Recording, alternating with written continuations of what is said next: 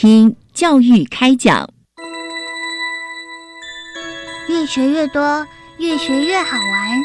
越学越多，越学越好玩。如果教育是春雨，我希望能滋养每一颗种子；如果教育是阳光，我希望能活络伸展每一株幼苗。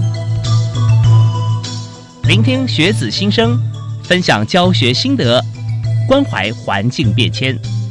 扩大教育资源的平台。欢迎收听李大华主持的教育开讲。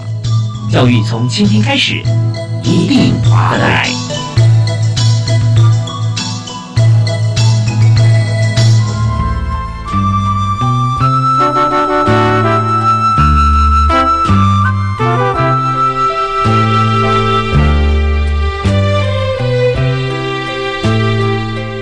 各位亲爱的听众朋友，大家好，非常欢迎您在今天晚间锁定我们的频道，在国立教育广播电台收听教育开讲节目，我是主持人李大华。我们在教育的路上哈，大家讲说我们天天在思考教育的方向啊，用什么样的方式来进行这个教学啦啊，或者说在用这个生命影响生命的这个重要的志业啊。那另外一方面，我也想说，在同学、在学生，或者说我们自己在学习的时候，想说我们今天花这么多时间上课，大概有多少收获？那这些有的时候哈，不见得说你想到就可以达到，但是人一定要有目标啊，就是说我一定要花这些时间做这件事情啊，让时间值得。那这是一个非常重要的，而且是双向的。那么在今天节目里面呢，我们要谈的这个主题啊，也就是双向都有啊。从怎么样来运用时间在学习的时候，觉得说这个时间对我来讲是不是花的值得，我能够学到什么东西啊？当我还没有目标的时候，怎么样去启发自己来设立目标，或者我的需求是什么，进而到从学生变成老师的时候，我要怎么样来教学，怎么样做研究，然后让被我教的学生他觉得有收获，觉得这个时间呢，我是对得起我自己，也对得起他啊或他们。那怎么样能够做得更好啊，达到校学相长？这是一般的教育现场上很多老师都有的共同经验。但是我们今天从这位朋友的身上哈，也这位老师身上来谈起。他为你介绍的是在最新的一届啊，第55届的师大杰出青年，去年当选人，那今年还没有开始评选，但是我们也希望借由这个曾祥飞老师啊，他的故事来让大家一起来思考跟探讨我们在这个学习跟教学之路啊。那我们就非常欢迎祥飞啊，曾老师你好。大哥你好，各位听众朋友大家好。是我们知道说师大杰出青年当选啊，要很多条件了啊。第一个就是我们被推荐的，所以不是我们自己去报名，推荐人必须要写很多的这个他认为推荐的事迹啊。那所以有的时候推荐自己不见得是完全了解啊，说哎我被推荐了但是你知道就是说好的人才我们都会被发现啊。那第二个部分就是相对来说哈不容易啊，就是必须要在40岁以内。嗯，对，是对，是蛮不容易的。哎，真的，我第一次参加师大杰出青年的活动啊，是主持。然后那时候当年的那个就是青商总会的总会长啊，就邀请我说：“哎，大华兄，你是明年可以，我可以推荐你啊，来参选这个师大杰出青年。”我说：“很抱歉，我已经超过40岁了。”对，所以我觉得年龄这方面哈，真的是非常重要，就是怎么样在生命有限的时间里面啊，提早我们会知道目标跟方向来发光发热。是，所以我在这边先为大家介绍一下啊，曾祥飞老师是台北医学大学啊人文暨社会科学院的医学人文研究所的副教授。是啊，所以现在讲授的课程是在哪一方面？现在主要讲授的课程跟脑神经科学有关系，那从脑神经科学出发，那接下来探讨到心理学啊，或者是人机界面啊，这方面不同的各式各样科技，然后试着要跟人文和脑科学有一点结合。所以其实真蛮重要的。像最近呢，我常常会接受到一些演讲的邀约啊，那题目大范围大家都锁定。好比说，因为我在职场，我在111人力银行啊，在职场方面，希望我提供一些资讯，像是 AI 这个时代来，大数据又运算得很快，所以机器人它最会取代谁？对，好，那这个就变成我的被设定的讲题。那我的回答哈，就是机器人呢，它就会取代机器人啊。如果你现在觉得你做的工作是机器人都能做的话，很抱歉，你马上就会被取代了啊。所以在一般哈，就讲说几个师会被取代哈，首当其冲第一就是教师哦，是老师，然后再来呢是律师。因为法条方面它都全部输入以后，它就会针对还有以往的判例，就来看你输入一个案件，它就跟帮你来看看说，哦，你可以引用哪些来攻防辩论怎样怎样，最后结果就会变怎么样啊？那再来就是医师，如果说只是提供一些医学的资讯啊，检查报告出来，然后我再输入进去电脑跑一圈，就会告诉你治疗的方法，对，然后或以往的案例，这等等不一而足哈。所以我们就想到说，在你刚刚提到的在人机界面这个部分哈，其实更重要是说我们怎么样来善用大数据或者说电脑或 AI 机器人，能够做更多的事情。对对，好，真的。那今天我也跟所有听众预告一下，这一部分也是我们在今天后半段的节目要跟大家来说明的啊。OK， 也请那个曾副教授哈，能跟大家来讲解一下他的研究。那在前半段呢，我想先提一下，就是说十大杰出青年被人推崇啊，就是说我们在很年轻的时候做了非常多帮助人的事啊，但是不见得就是。一定都是从一个制式的框架出发。对，像您在美国的时候，那时候念的是心理学，是在大学是在在 UC San Diego，UC San Diego， 然后在硕士的部分，博士的部分，硕博在 Santa Cruz 那边 ，Santa Cruz，然后就是心理学啊，一直读上去。那在中间就是牵涉到了认知神经科学是啊这一部分，那也跟随这个洪南老师有做过研究啊。好，那。我们就想说，这样子一个优秀的学历跟经历哈，那在你小学的时候是不是就很优秀，然后都是名列前茅，然后常常得奖上台？对，虽然我很想说是啦，可是就是很惭愧的要跟大家承认，这其实并不是。然后，而且我的成绩不但不到中上吧，可能常常是吊车尾的成绩。这样子啊、哦。从一年级到六年级啊。对对对，尤其数理方面我特别差，就是国文啊这些我还 OK， 可是，你会想到说，哎，现在从事科学行业的。是以前数学应该是从小就很好，其实也没有，我是国高中才慢慢开窍，而且也是花了大量的时间慢慢的练习才慢慢开窍。我们想到说在医学大学啊担任这个科学家啊副教授研究员这样子，但是数学从一到六年级其实都是好像你有机会不是坐着上课嘛，对，也不见得是站着。对对对对，大华生说的很对啊对，常常是跪着上课哈，因为成绩太差了，所以这一堂课罚跪完以后，下一堂课发考卷又要罚跪，这样子就常常跪整天跪。是，对，我们想说老师不应体罚哈，但是在我们知道时空环境，有的时候我们能够采用的方法不太多了哈，用最 minor 的方式啊，这个教鞭收起来啊，扫把也让它消失。但是像我以前小时候被扫把打过啊。对对对对，然后现在就说哦，好，罚站或者罚跪这样子。那他当然有一种是身体上的处罚，一种是心理上的，让你觉得说我应该，对不对？我应该不要让大家看到我下次再被罚跪。是啊，对对。但是你也很厉害，一跪跪了6年啊。对对对，跪了6年，然后国一还再跪了半年，直到出国以后，突然就没有这样子的方式哈。就算出国，我的成绩也并不是说。名列前茅了，是因为那时候就是家里移民的关系，还是送你出去读书？其实并没有移民啦，我们从头到尾都是申请小留学生的签证。那其实主要是我父母就是看说，为什么姐姐好像很成功？因为我姐姐是北医女，然后进台大这样，所以为什么姐姐的经验没有办法复制到这个老二身上嘞？所以他们就很纳闷，所以他们后来然后看我怎么做，好像都没办法开窍，所以爸爸妈妈就决定说那。让他去国外试试看好了，说不定换一个教育的方式，换一个环境，他可以做得比较好。OK， 那我们分阶段来看啊，就是说在出国之前，因为你是国中读了半年嘛，啊，国一好像下学期出国嘛，对对对。啊，那在这个6年半的时间里面，但用各种方式，家长或老师用尽各种可能想象到的方式，希望能够激励你，对不对？对对。但是并没有。那你在这个过程当中，好像说，这考不好被罚跪着上课啊，或其他处罚，那就当时你自己的心里面的感受是什么呢？自己心里面其实蛮难为情的，就是别的朋友好像也没有特别用功，可是老师说一遍他们就懂，然后可是老师说2遍我就还是不懂，所以心里常常也会在想说，我是不是真的就是很笨，然后我是不是真的没有别人好？那这样的想法有的时候。久了就会慢慢的拿走一个孩子的自信心，会有点自暴自弃啊。对，我觉得这个是最危险的，所以我到后来其实成绩不好也就算了，可到后来变得有点不愿意去面对这个问题，然后觉得怕伤害到自己的心情，所以到最后连品性都变得不好了，开始在外面闹事啊，做一些对，就做一些不正当的事情，以至于后来成绩不但不好，连操行都不好，都很差的。因为其实人是各方面是很聪明的啊，就是说我今天既然花这么多时间在这边，我也做不好，嗯，投资报酬率嘛，那我干脆不要花时间，我做别的事好了。对对 对, 对、哦。那有没有哪些事情在当时啊，你觉得你做起来是很有自信的？当时呢，我觉得我打球很有自信，哦、所以打篮球就觉得，哎，我好像在篮球场上面可以拾回一点点，找到自己的舞台，对，找到众人的尊敬的这种感觉。嗯、那。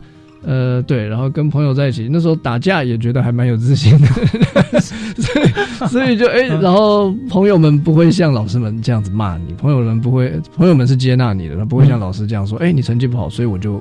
不尊重你，好像有一个条件性的这个感觉。那朋友之间的感情好像不会这个样子，所以我那个时候我在美国也慢慢就误入歧途，所以到美国不但没有帮到我，有的时候。哎，对，我交了朋友，然后做了一些不该做的事情，嗯，就是打架啊、闹事啊这样子。所以后来，对、啊嗯，后来国中的毕业证书就没拿到，就被退学了。哇，那时候是念4年吗？国中？嗯，那时候念3年。3年。对，然后我留级1年，所以4年。对，没错。哦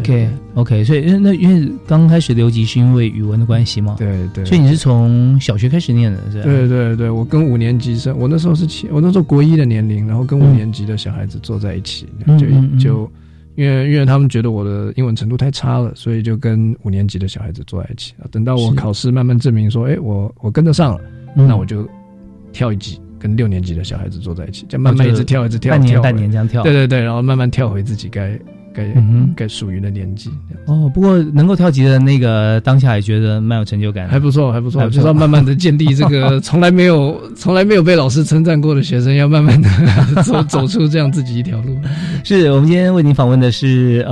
台北医学大学的副教授曾祥飞。那祥飞他在小时候啊，特别提到他自己的成绩并不是很好很理想，而且在这边找不到自信，干脆索性就不读了啊。我读了半天，结果考不好，那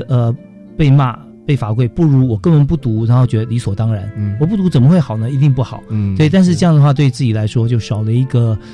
继续向上的一个跳板或台阶，因为你根本就断层了嘛。所以这个断层它势必一定要被补起来，才可能在后续包含念大学或者甚至当老师。那补起来的时机点跟地点是在美国啊。那我们今天并不是说美国教育很棒，台湾教育就没有办法跟美国一样好，其实完全不是的，甚至相反。那但是我们从曾老师的身上，我们可以谈出来几个观点嘛，就是当如果学业成绩并不理想的时候，在他的方式方面，可以建议大家用哪些的方法，可以让自己或让自己的学生或子女。啊，甚至我们的哥哥姐姐可以找回自信啊！我们休息一下，听段音乐回来之后，我们继续访问今天的特别来宾曾祥飞曾老师。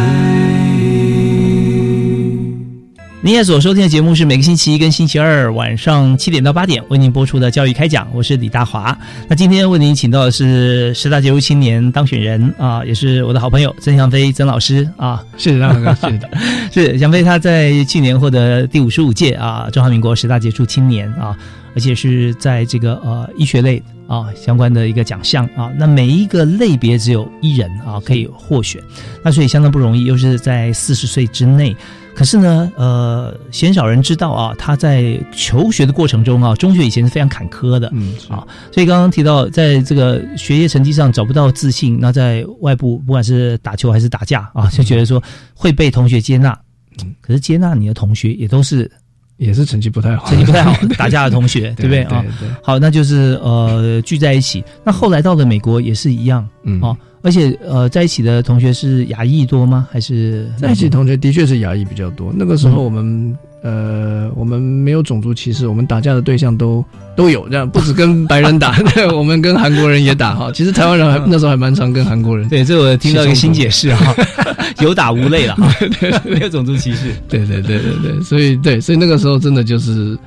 物以类聚吧，可能大家都觉得，哎，我成绩不好啊，那我在这边至少找到一点点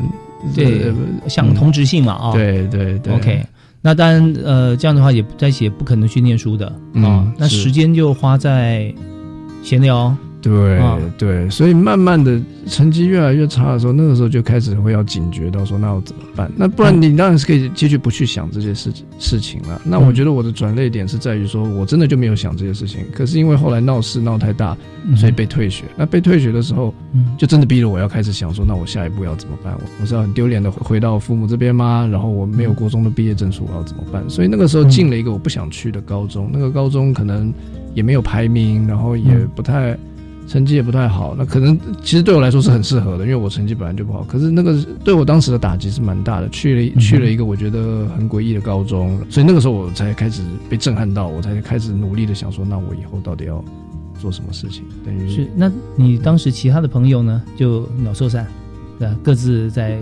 不同的地方，有几位后来好像也是离开学校。对，那个时候他们，那个时候学校有点像要杀鸡儆猴，就要好好的整顿一下，就把问题人物全都踢出学校。对，所以很多个人都跟我一样。所以你后来有回到母校去拿着你的博士论文跟毕业证书去拜访校长吗？没有。不敢回去，会变成杰出校友啊！虽然没有毕业证书，但是我相信在教育场域里面啊，其实你知道，在职场是很残酷的。那么在学校呢，其实几乎是唯一容许犯错的地方。是。但是也不容许一犯再犯。对，所以当初你真的是出了很大的事。是出了蛮多事情的。对，所以我其实感触很深，就变成说，很多时候一个。我们所谓的坏孩子，其实他只是找不到方向。那像大华哥刚刚讲的，这有没有第二次机会，有没有甚至第三、第四次机会，其实有可能是这个孩子重新站起来的一个契机哈。可是如果我们如果就说啊，他成绩不好，不要给他这个机会。我们如果只是靠几个数字，或不去真正的认识他一个人，靠几个数字把他打发掉的话，那这个孩子真的就再也没有这个机会了。我觉得我很幸运，我那个时候离开了一个环境，进入另外一个新的环境的时候，有一群关心我的人。那个是一个教会的学校，所以他们不计前嫌，不看我之前的表现，不看我之前的过错，他们知道，可他们决定就是说，哎，给这个孩子一次机会。结果我觉得那次机会正好是我需要的。哎，翔飞讲这个是最大的关键啊，就是说我们常常会给人贴标签，是哪怕过去都好，只不过有一次或有一点不好。就会说啊，他这个人就是什么都好，就是这个不好，然后就把这个无限放大。对，然后对他就所有事情就开始否定。是。那这样的话，如果说你容许他在你的团队里面，但是你又去否定他，那你是在做什么呢？对不对啊？那你就变成说，你就想办法把他踢出去嘛啊，那你就直接跟他说你不要来就好了。可事实上又不是，在中间就变成每次在这边的一个拉锯战啊。那所以翔飞刚刚提到说，他在高中的时候嘛，是吧？那时候你国中还没有毕业啊，还没有毕业证书，所以你去念的时候，等于也是从高一开始念。对，就从高一开始念。对，他可以让你用同等学历的方式来。对，因为那个国中，他其实是说，你如果把这些课都拿完，我还是会给你毕业证书。哦，所以表面上好像没有退学的这个 record， 可是他们也没有把毕业证书寄给我。是，就门没有关起来啦，就还是保留一个教育的精神啊，让你有一个机会可以弥补。对，那所以说在这边，凡事都接纳，就是你应该也会觉得蛮震撼的，因为他也不会说啊，你这不好，那不好，对你另眼相看，就另眼相看是不好的另眼相看，就是有色彩的眼光来看你，对啊，那他一定是让你充分感受到一些温暖，或者说大家都在帮助你，让你不好意思不来帮助自己的感觉。是真的有一点这种感觉。对，当时在有一个专门面谈我们这些新生的一个老师，那我印象很深刻，他就说这是你自己的决定，那你可以不需要再怪别人了，你知道，我们现在再给你一次机会的话，你要怎么做就是看你自己了。我以前可能常常会说，是因为这个人怎么样，所以我才怎么样的，是这个人，我常常把责任推到别人的身上，所以那个辅导我的人，他有点出这一点，他说那从今以后就是你自己的路咯，那你要我们给你一个崭新的路，那你要怎么走。所以我那个时候吓一跳，我就说OK，我要为我的行为负责咯。对，所以所以他把这个有点把这个发球权丢到我手上的时候，我反而吓一跳，也觉得说对啊，其实我是应该要好好的想一想。所以我觉得我是一个开窍很晚的人，那可是很幸运的路上有很多这些贵人给我第二次机会。我可以想象，如果今天同样的一个人在不同的一个环境，如果没有遇到这些人的话，他可能真的就自暴自弃，这样子继续走下去。那所以这真的是很可惜的一件事情，也是我现在觉得对教育有很大的一个感受的一件事情。所以你觉得你自己这样走过来，你也有这个责任延伸出来，再把你所学的知识或方式能够传递出去。对，我是真的这样觉得。我觉得有的时候教育可能不真的就不是知识的传递而已，而是一个老师要怎么用他的这个态度和他做人处事的方式来影响他的学生。 OK， 不过这样听起来哈，就是说整个方向听起来有点像童话故事啊。啊，这白雪公主跟白马王子结婚之后，从此过着幸福美满日子，然后ending，对不对啊？是。那我想说曾祥飞同学进入一所这个虽然不是很知名的学校，但是有教授的学校很好，从此啊就好了，是这样子吗？中间你没有做过任何其他努力吗？这不可能的啊。所以我们刚讲到是一个心态的一个转换。是。当你自己觉得这个责任的担子在自己肩膀上的时候，你就要想办法怎么样去扛起它。而从扛跟过去不扛中间最大的差别，从什么地方开始着手？比方说那个从一年级到国中全部毕业的那个数学，完全等于是空白的。你怎么样可以在这个短时间高中里面可以补强，然后申请到好的学校念心理系，最后念成博士？那这中间我相信不是大家想象说哦就可以理解，一定觉得说哇这个很困难。所以这边是不是可以分享一下，就是说你当时当接受到这样子一个责任重担在自己身上的时候，你有什么样的方法去把你过去的一些不好的学科、不够好的学科把它补强起来？我那个时候其实也没有什么很好的方法，所以我就是只能比人家更努力。像那个时候我还记得我那时候数学慢慢好起来了，因为就是每一天都一直在做几百题的练习题，然后后来真的就数学越来越好。然后呢，接下来数学搞定以后，我就开始把我的焦点放在美国历史。哇，那个美国历史好难哦，那个全都是文字，没有任何图片，没有任何别的东西，然后就是要硬邦邦的要一直念。那个时候我也是花很多功夫，我看朋友们好像念个2个钟头好像就没事了，所以他们打完校队，打完篮球，然后呢看一看，然后他们就懂了。那时候有参加球队吗？我也有，第一年有参加，后来就打不进去。然后呢，我也是同样参加球队，可是我需要读书读到12点，我才可以跟土生土长的美国人的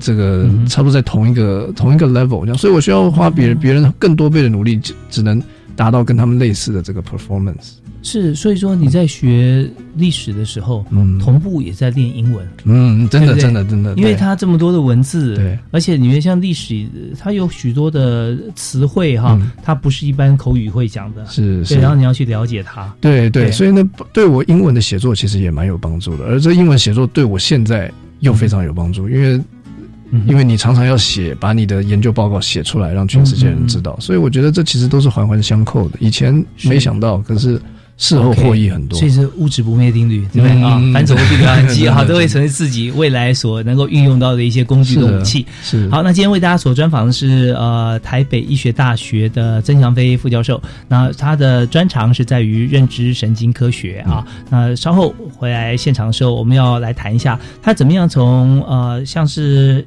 英文啊、数学还有其他各科都不是不好不理想，而是几乎都没有去念的情况，然后申请到好的学校啊，跟学科念心理系。那这一部分要跟我们提，还有另外还要讲说你现在研究的专长，就怎么样能够增强记忆力啊？那这部分大家所要知道的。休息一下，马上回来。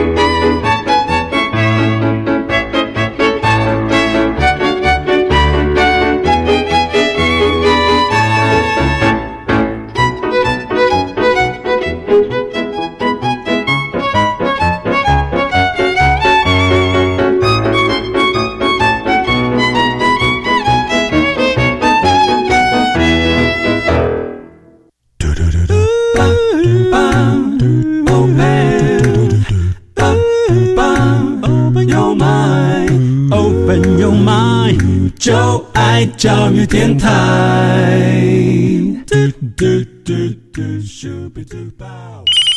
喂，哎，小妹啊，恭喜你当妈妈了！谢谢。跟你说一个好消息哦，新制托育政策上路了。哎姐，新制托育政策跟旧制有什么不一样吗？差别可大了。像你刚生小孩，送到签约合作的私立托婴中心或合格登记的保姆照顾，政府每月补助6000元；送到公共托婴中心或社区公共托育家园，政府每月补助3000元。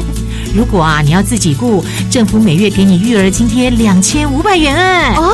像我的小朋友满2岁上公共幼儿园免学费，非营利幼儿园每月缴不超过3500元。若送到与政府签约、加入准公共化的私立幼儿园，每月缴不超过4500元哦，比以前省很多。哇，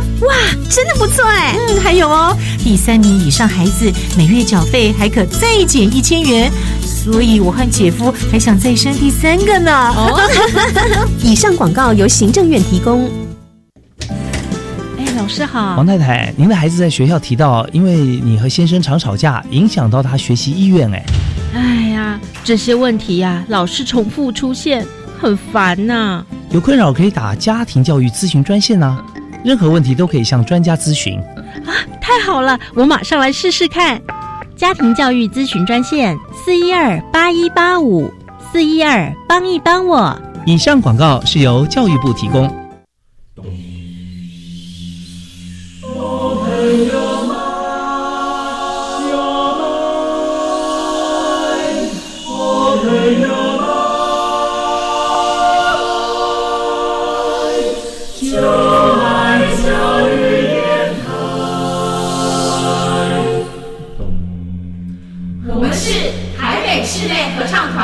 您现在收听的是教育广播电台。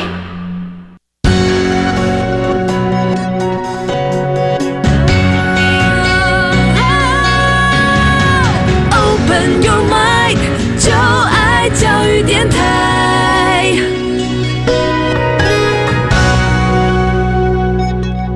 非常欢迎您持续锁定国立教育广播电台。大华今天为您介绍的特别来宾，在教育开讲节目里面谈的是，怎么样能够让自己更加有自信，在学习的路上啊？现身说法是台北医学大学的副教授曾祥飞啊，曾副教授你好。大华哥你好，谢谢大华哥邀请。对，其实我们希望说借由祥飞老师啊，他的这个过去自己当学生的经验，然后来跟大家讲说，可能很多事情是不是命中注定这回事的。因为人不是机器，我们今天要讨论一点，就是谁会被机器人取代哈？那人不是机器，你不能够面对一本书哈，都是不懂的单字，很艰深的文法，然后一次面对6小时，可是你做到了。一开始的时候你不会看一看就觉得头痛，就这些字好像小蚂蚁一个都看不懂。对，那个时候真的就是这个感觉。我觉得真的就是要熟能生巧，年轻人真的不能好像看一下子觉得，如果当初有那种一步登天的那种感觉，说我觉得我1个礼拜之内我英文就要好起来，我1个礼拜之内我成绩就要好起来，那这样子的话真的是注定会失败。那个时候真的就是慢慢来，慢慢做，然后可能花了1年，花了2年，这个成绩才慢慢起来。所以有的时候并不是好像下猛药马上就有进步的这个感觉，真的是要慢慢有耐心的来慢慢做，从基本功开始做起。那你的目标定在哪里？那个时候天天这样看，要怎么样才算 OK？ 或者说你的乐趣，或者说能够持续让你不断的看下去，就也许一开始觉得真的很枯燥，但是会不会慢慢看出兴趣来？这倒是真的。其实大哥这样讲。没错，因为我到时候后来我还拿完该拿的以后，我还去选了很多选修的这个美国历史和美国政治学方面的课，就是因为花了太多苦功以后，你反而觉得以前是我最弱的这一门课，我后来反而觉得这是我成绩最好的其中一堂课，而且我觉得我好像最懂它。所以有的时候最棘手的问题，到最后你反而变成那个问题的专家，因为你真的花了很多功夫。本来大家只花2小时就搞定的哈，那些同学打完球2小时，然后就睡觉出去玩了。但是对你来讲，你要花6到8小时去攻它。可是后来发觉说，你在这边所花的时间都回馈在你的知识上面了。是，所以最后可能大家有些历史的问题都要请教你。那个时候真的是有一些关于政治那种什么，后来有很多选修这方面的课，对我也去拿了宪法啦、征修条文啦，对。虽然我现在都不太记得，可是那时候拿的很有兴趣，而且还蛮有心得的。所以我觉得这其实到最后是一个很正面的一个经验啊，就是你苦过来以后，你其实回想你就觉得，哎，我那个时候我没有放弃，其实是好的，真的还蛮喜欢读这方面的书。对啊，翻到相关的像历史人物，觉得好像老朋友一样，他又来找你了。对，其实真的就这样，就真的就是这个感觉。对，其实我让我想到我一位学长啊，戴承志戴老师，他专门写一些励志的书啊，然后他就讲过一句话啦，他讲过很多话都很有道理，其中有一句就是说，肯吃苦，苦一阵子，不吃苦。苦一辈子，哎，真的啊，所以就那时候就吃苦，就看历史，就一阵子之后，就发觉得心应手啊，每天去熟悉它啊，就你越去认识，越了解它，它就认识你啊，否则反过来的话，就彼此形同陌路，对，你就永远进不去，对，一直抱着一个恐惧的这种感觉，反而永远不会去面对这个真正的问题啊，对，而且每天人的时间其实都很少，你要做事情很多，可在那个时段里面，你几乎要抛下所有的事情，就钻在书堆里面，对，所以是住校嘛，对 ，boarding school。后来高中就没有了，高中就没有住校，国中住校、哦，是高中，这样回家也花很多时间在读书。对，其实花蛮多时间的，可是呀，就是真的就是日子就是要这样过，然后试着把成绩。我太晚认识你了啊，因为那个当初我在美国念书的时候啊，那时候有几个工作啊，大概有6-7个工作帮我办那个绿卡在美国工作，可是我还想到说我是做新闻的啊，或者说文化相关的事业，那我在历史方面的一些 knowledge 啊，我要写story 可能还不如他们小学4-5年级的学生，对，因为对美国的不管是一些民间啊，或过往历史啊，或用一些俚语的像这样子文字驾驭能力啊，会发觉说要跟同学或同业来竞争啊，它有相当难度。对，但是在亚洲地区的话，那就完全没有问题啊。对，不过我想说，其实学习都不嫌晚了，我现在开始也还来得及。对，那当然，那当然。OK， 我们为您介绍的是台北医学大学郑向飞郑老师哈，我们就看到你在高中的努力就反映在你申请学校上面，所以 SAT 考完以后就申请到很好的学校了。对，心理学，南加大圣地亚哥分校的加州大学。对，加州大学是。那么在学的过程中，有没有哪些的方法会让你觉得或会除了自己当一位学生以外，可以更接近这个专业，更接近老师，然后更能够为自己来加分？很有效的学习方法就是呢，有事没事就去翻我的老师们，这样就是去敲教授的门，然后问他说：“哎，他们其实每一周都有怎么说他们的 office hour， 就是他会坐在那边，然后等学生来敲门，来等学生问他问题。”我后来发现几乎都没有学生会去。每一周每一个老师的那个1个钟头，我都去找他们的话，其实我学费其实后来我发现花的还蛮值得的，就是他们的1分钟值那么多钱，可是我占据他1整个钟头，然后旁边都没有。几百人400人的一堂课都没有人去找老师，就只有我一个人去找老师的时候，那老师就那1个钟头就是要专心的那种回答我所有的问题。后来某一些个性比较像的老师，而且他的做的东西我也觉得很棒的时候呢，我就鼓起勇气问他说，那你实验室还有没有在找人啊，愿不愿意收大学生来实习？那他们当然就说，我跟你已经很熟啦，可以啊，那就来做做看嘛。那所以那个时候就开启了很多的研究的机会，对，增加很多机会。我们知道美国大学就跟台湾大学一样哈，就是说它是一个吃到饱的概念啊，你能够修多少课，你就可以修多少。但这重点是说你的消化能力也要够强，也对哈，对，不然你修那么多课，结果你都没有办法拿到很好的成绩，你消化不了啊，那这样对自己不是好事，因为你的平均成绩就会往下荡嘛，对不对？所以这边就。翔飞这样说，我有个感触就是，自从不打架以后，时间还真多啊。那当你会做一些觉得说跟学术有关的啊，跟学校有关系，或者人际跟老师互动有关系，对，你可以站在他肩膀上看世界，可以看得更高更远嘛。对，那老师也愿意帮你的时候，就觉得哇，好有意思。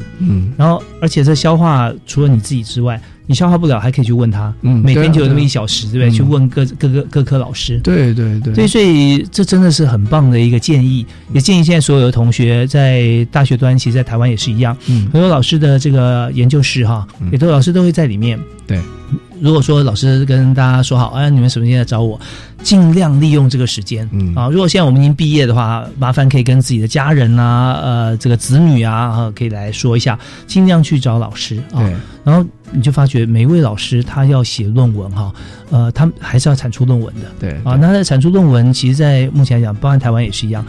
老师会有团队，会有学生有团队，研究生啊这样子。那么大家会互相脑力激荡，所以。老师会贡献很多他的资源，对，然后也许动手写的一部分是学生。生，但是你因为这样做这件事情，或争取来帮老师做这件事情，你就可以同时间就站在老师的高度，对，来看现在最新的研究。对对，我觉得我大学4年真的就是这样走过来了，我去了好多不同的老师 lab， 我真的学到不同的东西。好啊，那我们现在要进入你的专业啊，那你从大学开始到研究所，在学这个心理学方面跟认知神经啊科学啊这部分，你觉得最主要啊，你专攻的方向是哪一个？我在攻读博士的时候，我最主要专攻的主要是视觉的注意力和视觉的记忆。我们人可能会常常觉得说，哦，你常常听到有人说，哦，对啊，我过目不忘啊，我看这个东西，我马上就好羡慕哦。对对对对，可是实验就发现说，其实他们虽然是这样讲哦，可是这其实是人类自我感觉良好的一个这个机制。那所以未必如此。对对，所以我们把它放到实验室里面去测的时候，就会发现，哎，怎么眨个眼睛？因为像大家来找茬这个游戏，你给他玩一玩，他发现，哎，这自以为自己过目不忘的人，其实他玩大家来找茬的时候，并不会比别人好很多。也就发现说，其实大部分的人类，只能记忆一点点东西，然后马上就忘记。如果他不去想这件事，就好像我们想要背。手机号码其实是一样的道理，如果不马上一直想它，它马上就忘记。这样的一个研究发现，要怎么进入产品端，所以那个时候就开始在跟矽谷的一些公司开始在讨论说，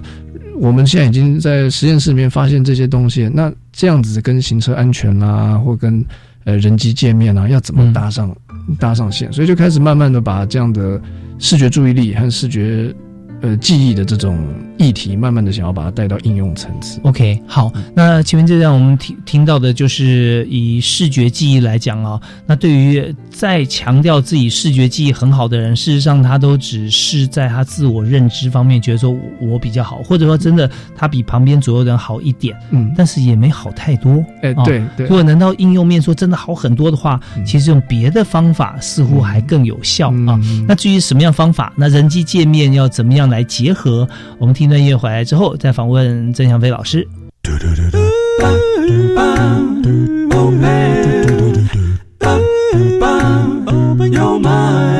Open your mind， 就爱教育电台。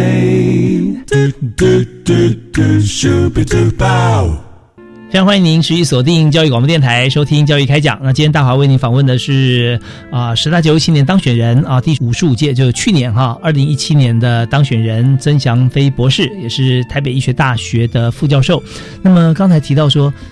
你研究视觉记忆嘛，是对，还有视觉的那个注意力注意力跟记忆这两种都非常重要像开车的时候注意力要集中，对，如果注意力不集中的话，那可能就容易出危险的状况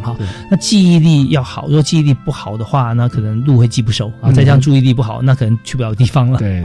好，那我们刚刚讲到说人机界面怎么样用科学的方法，可以让不管自己觉得记忆力好不好或注意力好不好的人都可以透过什么方式变好吗？对，我们自己现在在实验室里面专攻的是用微电流的刺激，那这个方式对50%的人是有效的，也就是那一些记忆特差或者是注意力特差，像我自己就发现有一点点效用，因为我自己的注意力和记忆就没有那么好那所以我如果电某一个特定的脑区的话呢，那这对我来说是有用的。那有多少的功用？差不多可以增加我们10%-几% 的一个效果。怎么样测试出来？我们用有点像电动的这种玩法也是有点像大家来找茬的这种感觉。大家来找茬是什么样子？就2张照片放在隔壁，然后呢，你要说这2张照片，哪里不一样？哪里可能有10个不一样的地方。那请问你找得出来吗？那如果要再难一点的话，你先给他看第1张，不给他看第2张，先给他看第1张，然后呢，让他背熟了以后，接下来把第1张收起来，再给他看第2张，说那你可不可以把10个不一样的地方弄出来？这样就有一个稍微，你就开始有一个量化的一个方式，可以说他点出了5个，他点出了4个，你就稍微有一个数字，每个人可以打个分数。所以你说经过微电流的刺激之后，像你自己为例都觉得有提升大概10%-几% 那种感觉。对，我虽然感觉不出来，可是至少我的这个表现，我的这个量化的表现过后，的确是看得出来有一个进步的那所以我们在实验室也是常常发现说，有点像这种潜力还没发挥的这些人，它其实是可以记得更多的。那我们这样子电玩，它是稍微可以表现得好一点点。可是当然在这边还是要呼吁听众朋友们不要自己在家里尝试这个东西，因为这个还算是属于科学研究的阶段，对，并不是真的一个市面上还可以使用的一个产品。对啊，虽然你之前跟我讲过说好像美国已经有相关的产品上市了，对对，但是现在好像在你的研究眼光里面看起来哈，觉得相对来讲还是没那么安全的。对对，我们还是要慢慢了解说到底为什么某一些人有用，为什么某些人没有用，那是不是可以有量身定做出更好的方式。我觉得当我们这一切所有的问题都有答案的时候呢，可能会比较这个时候再做出研发出一个产品，我觉得这个时候会比较好。如果在还不确定，只是觉得好像有效，可是我不知道它为什么有效的时候，我觉得这样子就研发出一个产品是稍微有点操之过急了。对，就是说产品的部分我们可以暂缓，但是呢，就像那个药，如果没有经过 Phase 3 的时候，对，你没有人体实验，那你就直接推出。那相对来讲是很危险的，是啊、哦，他可能已经做过这个大鼠实验嘛，啊，毕竟我们不是老鼠啊，对 ，OK， 好，那在这个研究里面也预估哈，就是说在未来我们是不是可以透过这样的方式能够帮助到哪些特定的族群啊？对，所以现在这方面的研究已经引起蛮多的注意，所以现在慢慢有一个 idea， 就是说有没有可能是用电来达到用药的效果，所以以后你可能不需要用化学的方式，可是你是用电流刺激的方式，当然它在脑神经层面还是以化学的方式来运作的，可是这在英文我们叫做 non-pharmaceutical 的这个 pharmacy， 就不用药物的，对对对，而是用不同的刺激然后来模拟这个大脑活化。那所以我个人是很看好这方面的发展。那它到底能帮助哪一些人？我们可以想象说，某一些可能失智症方面的病人，或是某一些脑区退化的神经内科的病人哈，那他们如果认知功能已经慢慢的退化，你是不是可以马上用这种方式来帮助他们留在一个还 OK 的一个 level？ 像有些人可能。可能慢慢的要认不得回家的路了，或者是慢慢的忘记家里的电话号码，这些该记的 information 如果记不得的话，是不是可能开始研发出一些定期的这个 intervention 的方式，用这个方式来做。对，甚至有些人会觉得说慢慢味觉丧失了，吃东西可能不知道咸淡这样子，那也可以透过就是也渴望啊，可以透过像这种微电流的刺激。对，如果找到相对应的脑区的话，然后确定不是 sensation， 不是舌头端的问题，那希望是有可能已经有人在做这方面。跟视觉和听觉相关的 ，OK， 对，所以那时候做视觉是因为这方面其实做的人还不多嘛，是不是啊？就是我们找到的研究资料其实并没有那么多，视觉记忆那个时候做的人比较少一点点，所以觉得有趣就很盲目的投入这个领域，盲目投入啊，对对对。但觉得说现在其实也蛮有成果的啊，对，还蛮有兴趣的，越做越觉得说，我有心得了。我以前是觉得哪个有趣，就学哪一个。现在慢慢的知道背后的理论架构的时候，不减少它的乐趣，反而我觉得变得更有趣。data 更多了，加入很多不同的变因来测试一下哈。对，问题变得更复杂，可是反而也更有趣了。是。那如果说以视觉来讲，我们知道说眼睛的构造来说啊，它是从这个光源投射到这个视网膜，对不对？视网膜有视神经，对对，然后它再继续连接到脑嘛，是。那在脑区跟视觉相关脑区大概是在什么样的位置？那你要刺激的话，透过微电流要怎么刺激呢？啊，对，这是一个很有意思的问题哈，主要就是要看说我们要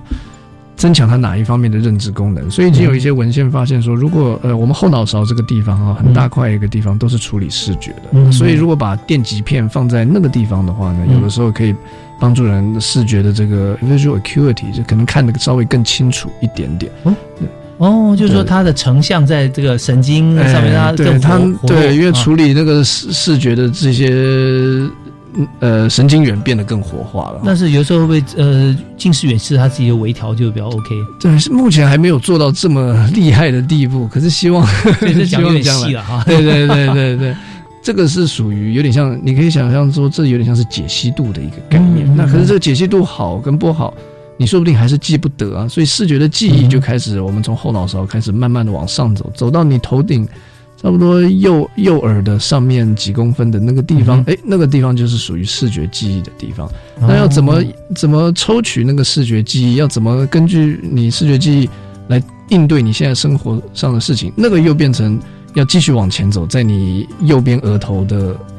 右边的这个前方的这个脑区，所以它全都是不同的脑区在分工在做。所以普遍来讲，每个人大概都是属于在右边，是吧？耳朵上方跟额头，跟视觉相关的大部分在右边，左边也有活化，可是右边居多。对，哦，是它不是对称的。对对对，不是对称的。像语言就是左边居多，然后呢，图像方面右边居多。对对哦，对，可是左右脑，对对对对对对，可是对，可是坊间常常说要开发你的右脑，我觉得这就不需要相信说网上开发。其实每个人的右脑都已经开发了，因为我们把一个人放在 MRI 里面的时候，其实他的右脑是活化的，不会有问题的。对，所以说开发右脑这个东西倒是不需要，好像太担心说，哎，我的右脑是不是没有开发？我是不是需要买一些东西来开发我的右脑？这倒是不用的。你有很好的，你的视觉记忆，每个人的视觉记忆都一样差，你不需要太担心。然后呢，你的右脑一定是没有问题的。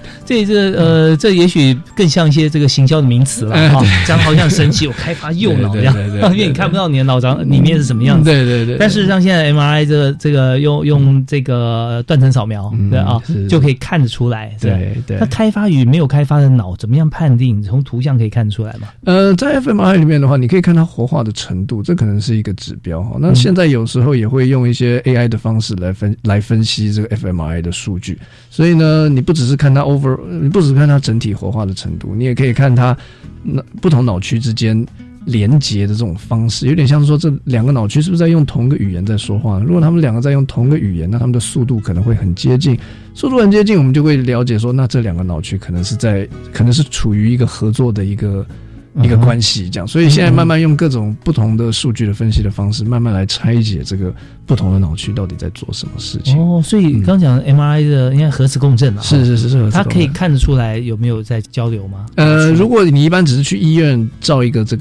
张这种静止的照片的话，那这核磁共振是没有办法做出来的。那因为心理学的实验需要一段时间一直不断的造影，所以我们会加一个 F 在这个 MRI 前面，叫做 functional 的这个功能性的核磁，对的核磁共振。那这种分析方式就是要用特定的分析方法来做，然后呢就可以看出不同脑区的这个活化的变化。哦，也就是让他每天跟你做一个报告，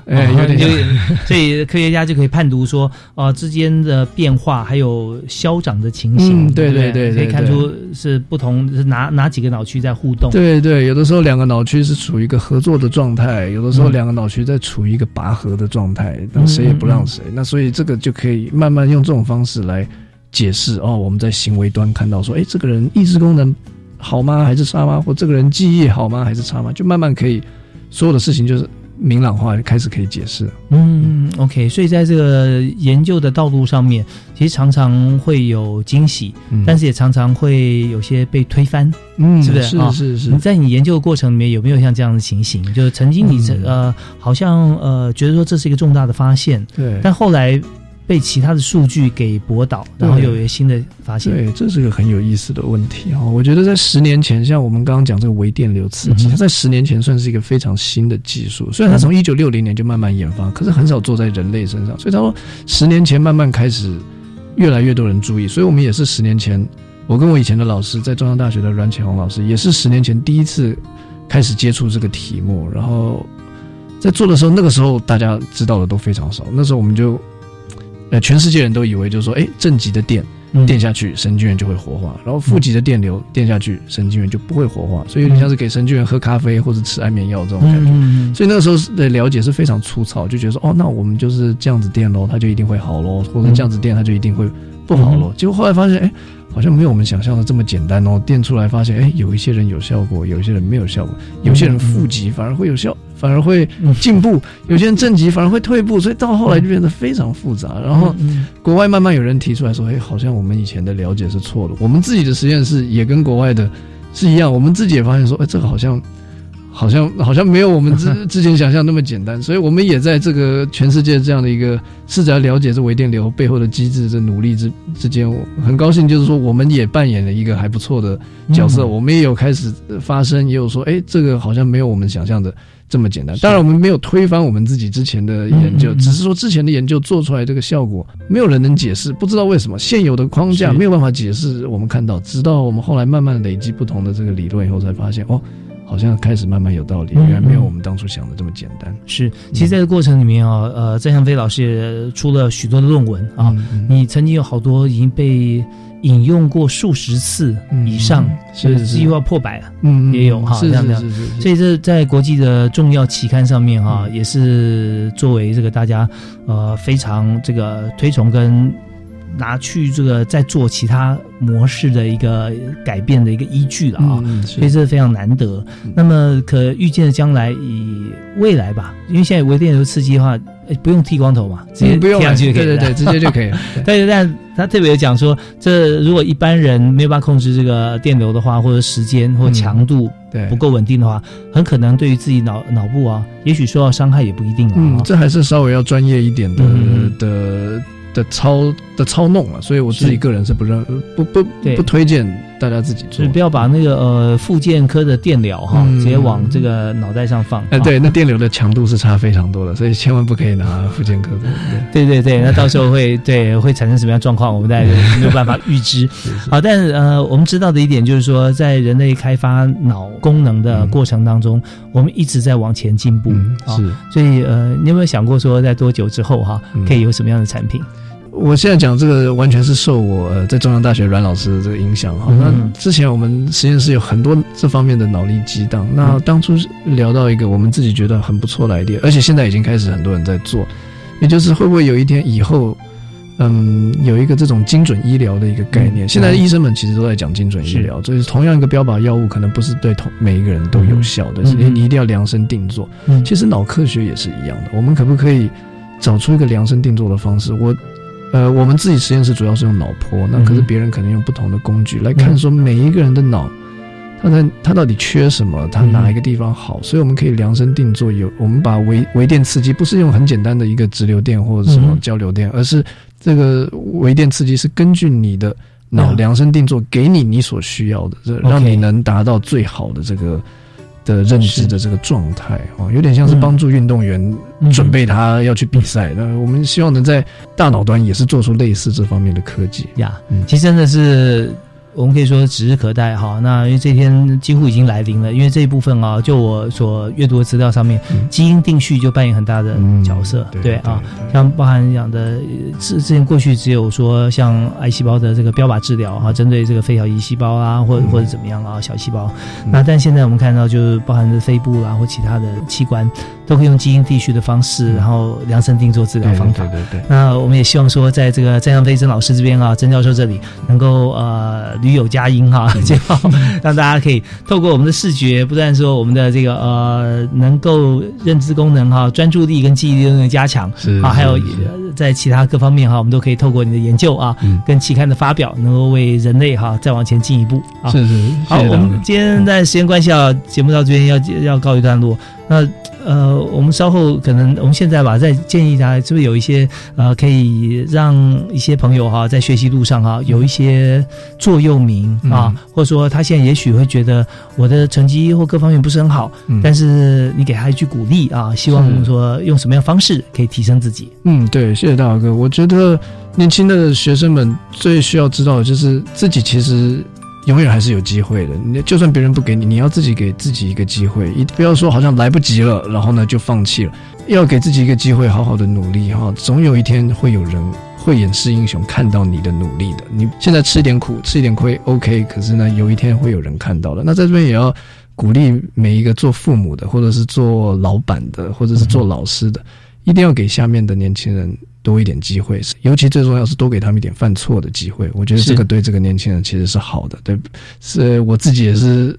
犯了一大堆错走过来，所以我现在带我实验室的方式也是尽量让下面人尝试犯错。我觉得这是一个年轻人最需要的成长的一个方式。OK， 我们真的非常感谢詹向飞老师哈，在今天节目里面深入浅出谈了很多。那最后这一段呢，其实让我也很有感触了，就是常常大家会讲到先蹲后跳啊。那蹲跟跳，当然我们说这个肌肉跟骨骼的运动，知道说蹲下来才能跳得更高。但更重要一点就是说，如果你一心一意啊，只想当 somebody 的时候，就发觉说你又当不了那 somebody， 真的。那你又是变成另外一个方面的 somebody， 那是负面的。那倒不如说你自己先把自己界定是 nobody， 是。然后你 nobody， 你怎么努力别人也不会看你。当当你真的努力到一定的阶段有爆发力的时候，那大家看到你不是你想让大家看到，而是大家就会看到你当时的表现哈，那这是最好的啊，对，就跟翔飞老师一样啊。没有没有，不敢，谢谢谢谢。好，我们今天再谢谢曾翔飞曾教授，那也感谢您的收听，教育开讲，我们下次再会，好，拜拜，拜拜。